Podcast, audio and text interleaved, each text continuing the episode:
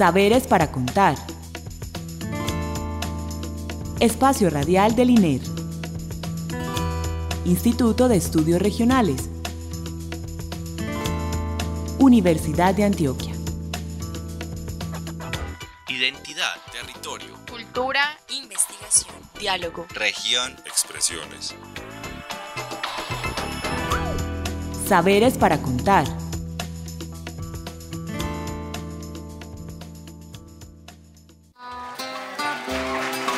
Buenas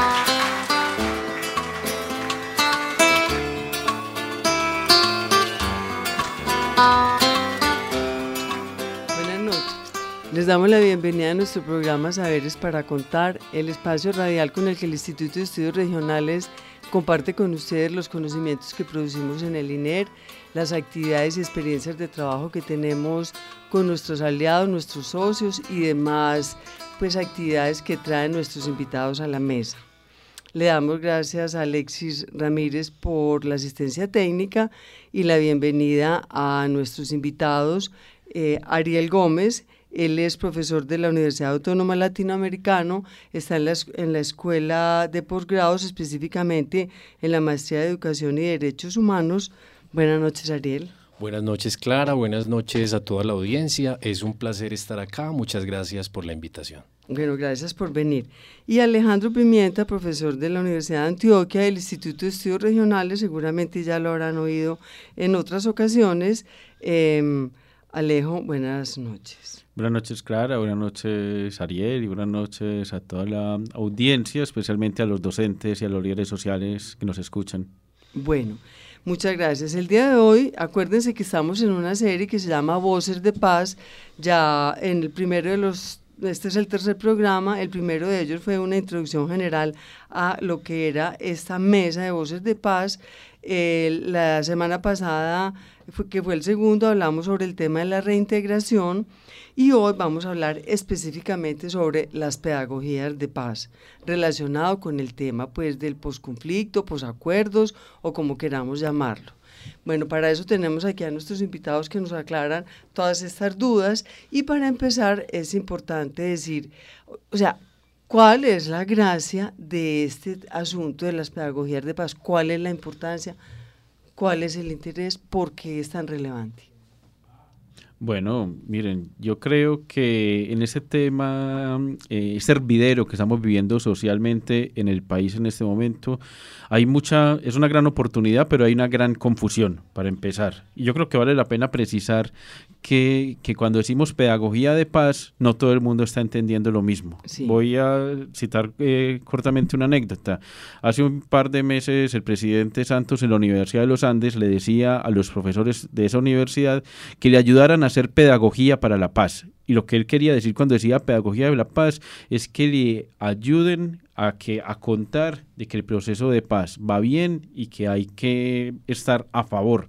Es decir, un proceso más o menos, digamos que ideológico, no Sí. cercano al tema de educación o pedagogía de la paz como educación para la paz y como formación ciudadana, sino un asunto de explicar bien qué es lo que está pasando. Entonces ahí empezamos a ver Como que hay- informativo, pues, lo entendía a- empezamos a ver que hay una, una no, cuando decimos pedagogía para la paz no estamos entendiendo todos lo mismo. Sí. Bueno, ¿tú qué dices, Ariel? Sí, yo también estoy de acuerdo. Yo creo que es importante hacer como varias precisiones. La primera es que no es igual hablar de pedagogía para la paz que hablar de pedagogía para los acuerdos de paz. Digamos, la pedagogía para la paz es un proceso a- en el largo plazo, con acciones sistemáticas, permanentes, consecuentes como con una idea y un propósito. La pedagogía para los acuerdos de paz se inscribe como en una coyuntura histórica que es la que está viviendo Colombia en este momento, entonces ahí hay que hacer como varias distinciones. Sí. Yo pensaría que es importante precisar qué es lo pedagógico, qué es lo educativo y qué es la paz, ¿cierto? Sí. Entonces, en términos amplios, uno podría decir que la educación es una práctica intencionada, atravesada por unos propósitos, unos objetivos concretos, unas metodologías trazadas que permitan desarrollar esos objetivos y unos mecanismos de evaluación que permita dar cuenta si esos propósitos se están alcanzando o no. Ahora, ¿qué es entonces lo pedagógico? Pues lo pedagógico es el saber que nos implica un carácter de reflexividad en torno a nuestras prácticas educativas. Entonces, cuando hablamos de lo pedagógico, necesariamente estamos hablando del contexto sociocultural en el que se lleva a cabo la práctica educativa, el tipo de sujetos a los que va dirigido la intención, la intención pedagógica y los propósitos que se estén intencionando, porque no es igual trabajar pedagógicamente, educativamente con campesinos o trabajar con empresarios o trabajar con militares o trabajar con personas, con jóvenes de las grandes ciudades. Yo creo que eso reviste unos desafíos en términos metodológicos y en términos de apuestas para poder garantizar que los propósitos se alcancen. Ahora, ¿qué es la paz? Yo creo que hay que hacer un esfuerzo también pedagógico muy grande, es porque no, dependiendo del tipo de paz que nosotros estemos esperando de este proceso, son las frustraciones o digamos los alcances que podamos tener de las acciones. Paz no es una ausencia de conflictos, digamos la paz como un escenario armónico, una sociedad sin conflictos, eso no existe, eso no es un estado de seres humanos. La paz tampoco es ausencia de guerra, porque la guerra es una manifestación de situaciones más profundas y conflictos más hondos que hay que resolver. La paz implica un esfuerzo también de resolver muchos asuntos asociados a la desigualdad, a la injusticia, porque no hay paz con hambre, no hay paz sin escuelas, no hay paz sin luz eléctrica, pero adicionalmente la paz implica un ejercicio de transformar muchas de las condiciones subjetivas que tenemos eh, que transformar en escenarios de socialización mediados por la guerra. De forma sintética, yo diría, en este escenario nos abocamos a un esfuerzo por la transformación de una cultura política. Estamos en un momento, en una oportunidad muy importante para decir que la violencia no es el medio privilegiado para hacer política ni para transmitir nuestros conflictos. Ahí hay una oportunidad pedagógica para poder trabajar en un momento histórico como el que estamos viviendo. Bueno, pero ¿por qué, me pregunto yo, eh, o sea, eh, el, hay que hacerle pedagogía de la paz? O sea, es ¿por qué apenas ahora, si para ti es cultura política, ¿cierto? A lo que vamos a, a como enfilar todas las... Eh, como la, el interés, ¿cierto? Porque solamente en este momento se está pensando en pedagogías para la paz, sabiendo que el tema de la cultura política es un viejo tema?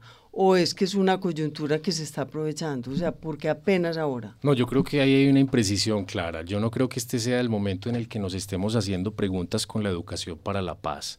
Ese es un esfuerzo muy grande que ha tenido este país desde hace mucho tiempo. Las experiencias de construcción y educación para la paz en este contexto son muy ricas, son muy abundantes, incluso muchas más que en otros lugares del mundo.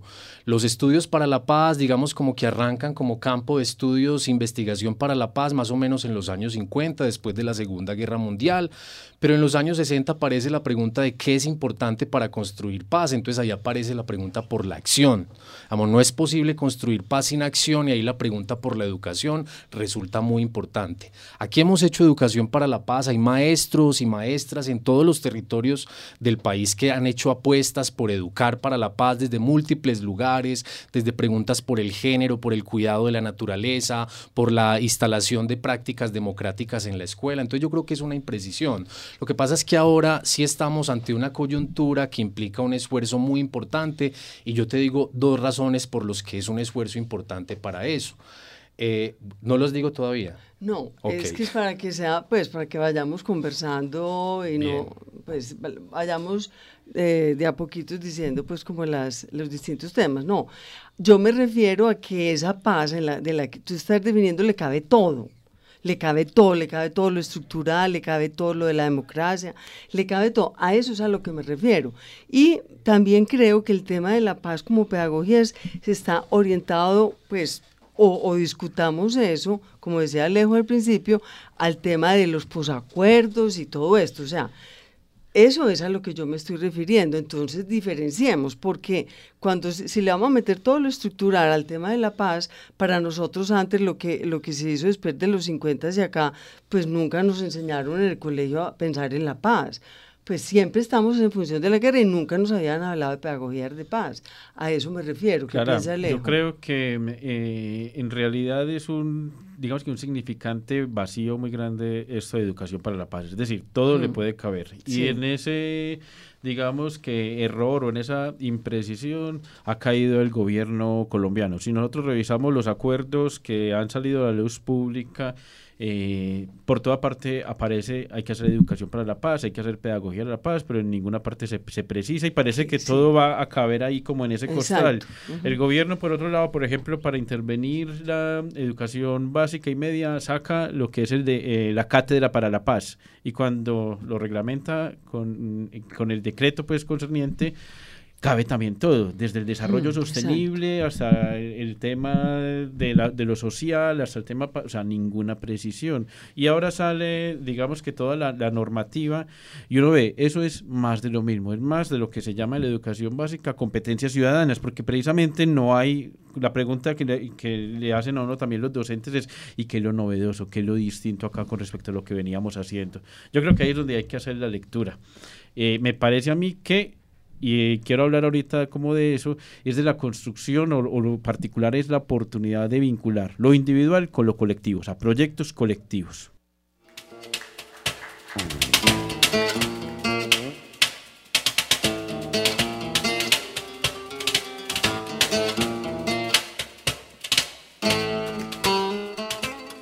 Bueno, Alejo, eh, estabas diciendo, hablando de proyectos colectivos y eso es súper clave y todo, pero eh, yo, pues desde mi ignorancia y todo, no, estoy, no hago parte de la mesa, sí me gustaría saber específicamente con esta coyuntura de La Habana, que hay tantas dudas, que hay tanto por, pues que, se, que se, se, remueven tantas cosas, ¿cierto? No solamente problemáticas, sino territorios, porque como sabemos que la paz es territorial. Entonces quiero hacerle la pregunta a ustedes, a ambos. El tema es tan grande que mi pregunta ahora específica es, ¿qué específicamente piensa hacer la mesa o desde la universidad en cuanto a lo que nos, se nos viene ahora de esta firma de los acuerdos? Miren, ya más concreta. Por lo menos desde la, desde la universidad, desde tiempo atrás, venimos tratando de integrar eh, asuntos, es decir, de entender que, que lo ciudadano no va por un lado, la formación o la educación ética va por otro, y ahora lo de la educación para la paz también llega como caído del cielo y hay que meter otra cosa, sino tratar de integrar, y tratar de integrar desde la experiencia cotidiana de los sujetos. Es un asunto fundamental. Que, Ujú. que se Sí, empiece sí, a sí. entender que el asunto nos toca a todos, que no hay que esperar desde arriba que nos digan qué va a ser la educación para la paz, sino construirla desde nosotros mismos. Ajá. Porque implica sobre todo aprender a vivir con el otro, con el otro distinto. Ujú. porque, y ahí es donde quiero mencionar que entra el tema del posconflicto. El posconflicto no es, digamos, que igual que posacuerdo. El posconflicto es una oportunidad para pensarnos distinto, para como decíamos al principio, se sigue viviendo en un conflicto, pero se puede tramitar distinto. Entonces ahí, ahí, es lo fundamental. Se requiere, y ahí viene ya así lo pedagógico, de un conocimiento de la experiencia pedagógica para poder interpelar a, los, a la ciudadanía y que se dé cuenta que esto es un asunto donde vivimos en una guerra y ahora tenemos que aprender a vivir en paz. Desde el asunto, digamos que lo llamamos el aprendizaje basado en problemas, desde perspectivas de integración, donde lo importante es aprender a entender al otro. Proyectos políticos distintos que los tramitamos democráticamente. Bueno, pero eso, ese es como el, eh, eh, la- la- el fondo, ¿cierto? La sustentación del tema. En la práctica, ¿cómo vamos a hacer para hacer la pedagogía? ¿Qué vamos a hacer? ¿Nos vamos a ir para dónde? ¿Qué? Bueno, claro, a ver, yo creo que hay que hacer una precisión ahí, es que eh, la pedagogía y la educación no es un conjunto de recetas, pues como que uno diga, estos son los talleres que hay que aplicar para que la gente vaya y los desarrolle en las comunidades, porque lo pedagógico tiene una implicación histórica y cultural muy importante que se pregunta por el tipo de sujetos y los tipos de problemas que se quieren tramitar. Ahora, tu preocupación es un poco más en el detalle. te voy a decir- Aterricemos la sí, cosa. Yo te voy a decir dos cosas. Uno, que ha hecho la mesa y dos, qué se ha proyectado la mesa para seguir haciendo. Entonces, la mesa, creo que hay un primer desafío, estamos de acuerdo con eso, y es un desafío informativo, es decir, la gente tiene que conocer qué es lo que se está pactando en La Habana, en qué consisten los acuerdos, porque infortunadamente muchas personas en nuestra cultura política van a las urnas a votar sin un conocimiento riguroso de lo que, está, de lo que se está acordando o por lo que se está decidiendo, sino a muchas veces incentivado más por unos estímulos más emocionales y por seguir ideológicamente a ciertos personajes o caudillos políticos. Entonces, indudablemente ahí hay un esfuerzo muy importante en términos de conocer los acuerdos. ¿Eso qué implica? Eso implica desafíos metodológicos, eso implica entender que si vamos a compartir el acuerdo del desarrollo rural integral, no es igual trabajar informativamente el acuerdo con campesinos a trabajarlo con empresarios, sobre todo porque las expectativas ahí son distintas. ¿Qué ha hecho la mesa? Pues la mesa desde el año pasado ha hecho ejercicios muy importantes.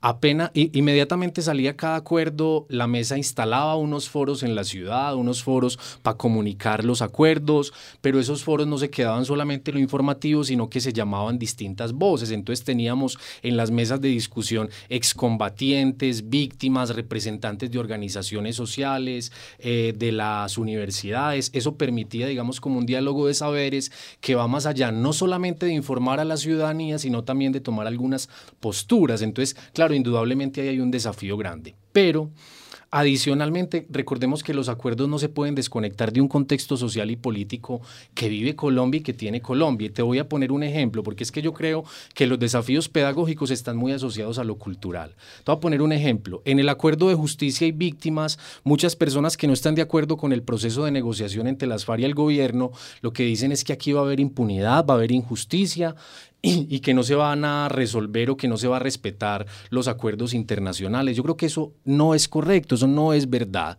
Ahí hay un asunto de desinformación. Pero yo creo que de fondo lo que hay ahí es un elemento cultural y es que esta es una sociedad, nuestra sociedad, por la historia de la guerra, por la historia de la coerción que tiene la guerra, ha aprendido a legitimar un tipo de justicia basada en el castigo, en la retaliación. Entonces por eso legitimamos los gobiernos de mano dura, los gobiernos autoritarios pero este es un tipo de acuerdo que lo que viene a plantear es una discusión distinta acerca de la justicia. Por eso hablamos de justicia transicional, en un momento en que los mecanismos de la justicia ordinaria no son suficientes para responder a un escenario como estos. Entonces hablamos de un tipo de justicia transformadora, reparadora, que no pone el acento en el castigo a los victimarios, sino en los derechos de las víctimas. Entonces ahí hay un tránsito. Entonces, además de socializar el contenido del acuerdo, lo que habría que preguntar es, ¿por qué a esta cultura le cuesta tanto? Tanto entender esa idea de justicia. Creo que ahí hay un desafío pedagógico muy, muy, muy importante. No, muy bueno que, muy buena esa precisión porque el tema de, de cómo, pues, llegar al tema pedagógico puede ser muy ilustrativo a partir de lo que tú dijiste, a partir de los, como de los puntos del acuerdo, es decir, dan pie para reflexionar sobre el problema de la tierra, dan pie para reflexionar sobre la participación política, dan pie para reflexionar sobre la economía, la droga, pues el porqué de las circunstancias y estructuras que, vivimos en Colombia. Pero entonces me parece pues, el porqué de, de esta justicia transicional y esa relación con la justicia punitiva, el castigo. Entonces me parece pues como que ahí sí voy, pues se va como viendo mucho más específicamente como esa relación, pensándome yo, yo, como si fuera una de las personas que esté recibiendo de las personas que han reflexionado sobre el tema pedagógico de la paz como una serie de posibilidades de espacios de dialogar, de hablar, de manifestar mis dudas, mis miedos, ¿cierto? Entonces sí veo que como que ustedes están creando esos espacios con los foros, con todo esto. Entonces, bueno, ya eh, entiendo pues mucho más de qué se trata, ¿cierto? el tema. Y, y, Alejo, ¿qué opinas sobre esos como contenidos a los que se refiere Ariel? Sí, yo creo que es necesario aprovechar todos esos espacios, digamos que comunicacionales, las nuevas redes, las redes sociales, los audiovisuales. Hay que generar mucho material informativo, pero ese material informativo por sí solo no va a lograr el impacto deseado. Tiene que ser acompañado por foros, por discusiones sociales. Es decir, la organización social tiene que jugar un papel aquí fundamental, porque no es un asunto que vaya, digamos que de arriba para abajo, digamos que de las, de las universidades, como, como mostrando el asunto, de los expertos mostrando el asunto, no que tiene que ser un asunto apropiado, digamos que por la comunidad en general, para que lo puedan, como decías ahorita, eh, ese es el significado de que la paz sea territorial. Hay que bajar ese asunto general de lo que es la paz en La Habana y bajar a los problemas concretos de cada barrio, de cada vereda de este país, donde empiece a ser discutido desde ahí. Entonces creo que la, uno de los grandes retos va a ser, va a ser eso, es decir, que haya una gran variedad y una gran diversidad de discusiones. No se puede centralizar, es decir, esto no puede ser otra vez, la paz no puede ser otro proyecto hegemónico donde desde arriba para abajo se diga esto es lo que hay que hacer, primero esto, segundo esto, tercero lo otro, sino que surjan una multiplicidad de eh, variantes y que cada uno lo haga. Digamos que la paz se tiene que construir a la manera de cada quien y a la manera de cada, de cada territorio. Si no se aprovecha esa, esa diversidad, no vamos a poderla eh, construir.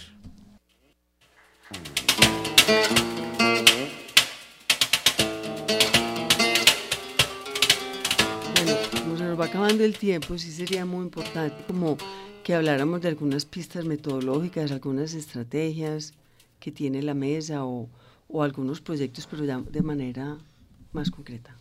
Ok, mira, Clara, yo creo que en principio es muy importante recuperar los mm. saberes que ya han construido maestros, líderes comunitarios, líderes sociales en los territorios, porque hay unos saberes muy ricos y muy importantes que yo creo que son muy desconocidos todavía, entonces recuperar un poco ese tipo de metodologías. Dos, diría, hay que recuperar... Pero un ejemplo, Ariel. Dos, hay que recuperar parte de la experiencia internacional. Por ejemplo, en Guatemala, Guatemala sabemos que una de las principales víctimas del proceso fueron los indígenas, ¿cierto? Un genocidio brutal. Ahí se hizo todo un proceso eh, pedagógico y metodológico intencionado a lo que nosotros conocemos como multiculturalismo, interculturalismo, que era la posibilidad de recuperar los saberes ancestrales de estas comunidades indígenas relacionados con el buen vivir, con las relaciones con el otro, las relaciones con el entorno las ideas de desarrollo.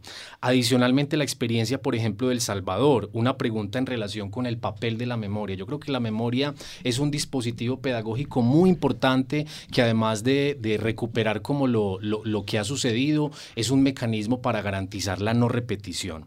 Tres, yo diría, hay que recuperar el campo de las emociones. La educación se ha planteado muchos desafíos en torno a una perspectiva muy racional, muy cognitiva, y por eso yo creo que la parte de la información de los acuerdos es fundamental, pero no nos podemos quedar ahí. Hay que explorar el campo de las emociones morales, las emociones políticas, la indignación, la compasión, Cuatro, hay que generar recursos para el uso. Es decir, cada que hagamos un evento, cada que hagamos una actividad, hay que generar recursos, documentos, videos, estos programas de radio, eh, situaciones ya como mediadas por el arte que puedan ser multiplicados en otros escenarios. Y otros dos últimos elementos, diría, uno es como preguntarse muy bien por cuál es el contexto sociocultural en el que voy a plantear mi práctica pedagógica. Es decir, cuando hablamos, por ejemplo, y trabajamos con comunidades afrodescendientes, sabemos que hay la relación con el cuerpo, con la música, la construcción de saberes no está atravesado exclusivamente por la cognición, sino por un tema más relacional asociado al uso de los cuerpos. Eso por poner un ejemplo. Y termino diciendo que es muy importante evaluar lo que, lo que, los objetivos que tenemos, porque si no evaluamos el impacto que eso está teniendo, pues vamos a quedarnos haciendo talleres en los talleres y usando metodologías que pueden no tener un nivel de incidencia profunda en lo que queremos lograr. Bueno, pero lo que yo quiero es que lleguemos más, al, más a lo práctico en el sentido de si es que ya en la mesa están pensando que cuando hagan un proyecto hagan además esto. O sea, no solamente cómo hacerlo, no solamente cuál es el tema, de qué se trata y qué variables hay que tener en cuenta, y no, en la práctica, ¿qué? Van a haber proyectos de investigación, ¿qué? ¿Qué es lo que se va a hacer en la práctica? Claro, yo creo que eso tiene que ser ligado es con la posibilidad de la toma de decisiones de la, de la ciudadanía, o sea, de los pequeños grupos que están en los diversos territorios. Es decir, que no sea un asunto simplemente que le contamos qué es educación para la paz, sino usted qué puede hacer con esta paz que está viviendo. Es un ser y estar, digamos, que en el territorio. Entonces, que la gente pueda ligar su nueva experiencia, llamémosla espacial, con algo concreto, con cómo, cómo quiere producir y comercializar sus productos, cómo quiere organizarse, en qué quiere trabajar, qué es lo que quiere estudiar. Es decir, con asuntos prácticos que, lo, que, lo, que lo lleven a, a, a, vivir la experiencia de paz de manera distinta. Bueno, no, entonces yo creo que la tarea es cómo lo vamos a hacer. Es decir, cómo vamos a hablar con esas mujeres, con esos hombres, cómo, con esos indígenas, en la práctica, cómo va a organizar los talleres, quién va a pagar, o sea, es, ya sabemos cómo hacerlo y ustedes nos han dado aquí muchos elementos, han con, eh, puesto en evidencia muchas de las variables, pero hay que aterrizar el tema, ¿cierto? Entonces, si es con investigación, ¿quién va a financiar? Yo creo, Clara, yo creo un asunto ¿Qué, muy... ¿Qué redes han, han contactado? Que mujeres están empezando a trabajar en, en, los territorios, en la práctica. Yo creo que un primer asunto es estando allí en los territorios, no es decidiéndolo, digamos que a priori desde acá, Pero sino ¿cómo es estar estando, allí en los territorios? Alejo, allá. ¿cómo es estar en los territorios? Mire, yo creo ¿Cómo? que en ese sentido hemos estado hablando ya en, en la universidad del proyecto geoeducativo de universidad, como una estrategia para la regionalización de la universidad.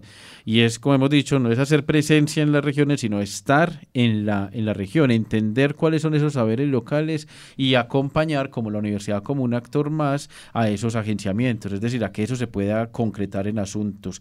Y en, en, en síntesis, es un asunto de reconocer realmente que hubo conflicto, y que ahora tenemos una oportunidad de estar diferente en esos territorios. Ariel, ¿y ustedes en Sí, la mira, escuela? el, el asunto es herramientas. Digamos, hay herramientas que se pueden usar. Por ejemplo, la mesa eh, tiene algunos herramientas, instrumentos que ha venido construyendo, lo pueden encontrar en la página de comunacuerdo.co. Ahí hay trabajo sobre conversaciones para la paz, vamos a encontrar videos, documentos, metodologías para entender el proceso de paz y les invitamos también a explorar nuestras redes sociales, Facebook y Twitter, eh, Voces de Paz o CEPA. Bueno, bueno, la plataforma para el seguimiento de la política en Antioquia. Bueno, eh, nos despedimos dándole las gracias a Ariel y y Alejandro. Sabemos que no solamente pues son ellos, sino todos nosotros debemos pues como estar, eh, tenemos una responsabilidad con lo que ahora en adelante y bueno, como dice Ariel desde siempre, pero ahora sí ya se nos, no tenemos disculpas, ¿es cierto? Para empezar el tema pues de la pedagogía de paz mucho más seriamente, entonces estaremos pendientes de las iniciativas concretas en los territorios, los proyectos, los talleres, las, las redes con las mujeres, con los indígenas y todas estas conversaciones y diálogos territoriales eh, alimentados pues como todos esos asuntos de convivencia y de educación y pedagogía pues que ustedes nos propusieron. Entonces muchas gracias Ariel, muchas gracias Alejandro por la participación de ustedes en este programa. Muchas gracias, Clara. Gracias, Clara. Gracias a todos, a todas. Bueno, les damos las gracias a Alexis Ramírez por la asistencia técnica, a Alicia Reyes por la realización. Recuerden que el próximo programa es sobre participación política, eh, pues de esta serie de Voces de Paz. Eh, estuvo con ustedes en la conducción Clara Inés Aramburo. Recuerden que pueden escribirnos a saberes para contar gmail.com. Eh, también estamos en Facebook y en Twitter. Y finalmente, pues también darle las gracias a, al Instituto de Estudios Políticos, al Instituto de Estudios Regionales de donde nosotros venimos, a la plataforma CEPA que ya mencionó Ariel y bueno, y a la mesa Voces de Paz. Eh, feliz noche y muchas gracias.